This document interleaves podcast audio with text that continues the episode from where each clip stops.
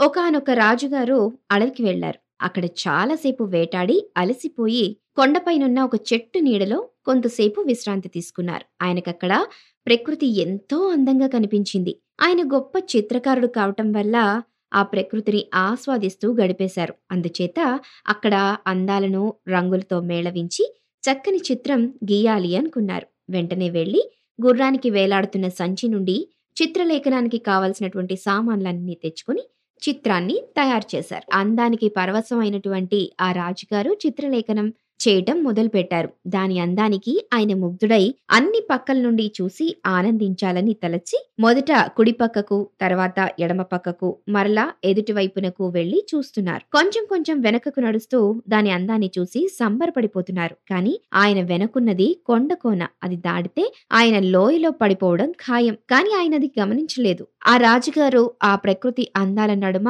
ఆయన ఎక్కడున్నాను అన్న సంగతి మర్చిపోయారు. ఆయన ఏది గమనించుకోకుండా కొండ చివరి అంచునకి వెళ్ళారు. ఈ విషయాన్ని ఆ దారిన పోతున్నటువంటి ఒక గొల్ల పిల్లవాడు చూశాడు. వాడు చాలా తెలివైనవాడు. అయ్యో!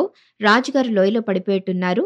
ఎలాగైనా ఆయన్ని రక్షించాలి అనుకున్నాడు. ఒకవేళ కేక వేసి చెప్దామంటే ఆయన కంగారు పడి లోయలోకి తూలిపడిపోవచ్చు. అందుచేత వాడికి ఒక ఉపాయం వచ్చింది. గొల్ల పిల్లవాడు రాజుగారు కొండ కొన అంచుల్లో ఉన్నాడు అని తెలుసుకుని రాజుగారిని కాపాడాలని దృఢనిశ్చయంతో ఉన్నాడు. కానీ అరిచి గీపెట్టి చెబితే రాజుగారు పొరపాటున తూలి పడిపోతారేమో అని ఆ గొల్ల పిల్లవాడు ఆలోచించాడు.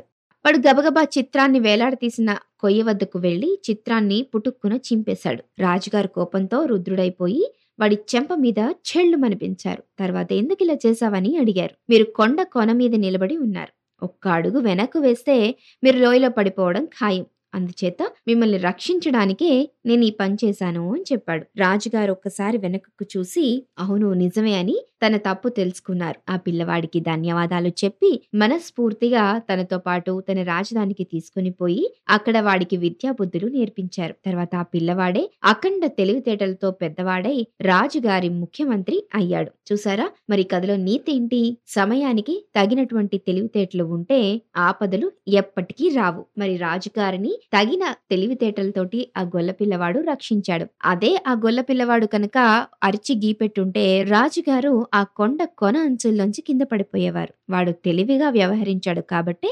రాజుగారి ప్రాణాలను కాపాడాడు. మరి ఇలా ఆపదలో సమయస్ఫూర్తిగా వ్యవహరించినట్లయితే ఆపదలనేవే రావు. ఆ ఆపదల నుంచి తప్పించుకోవచ్చు.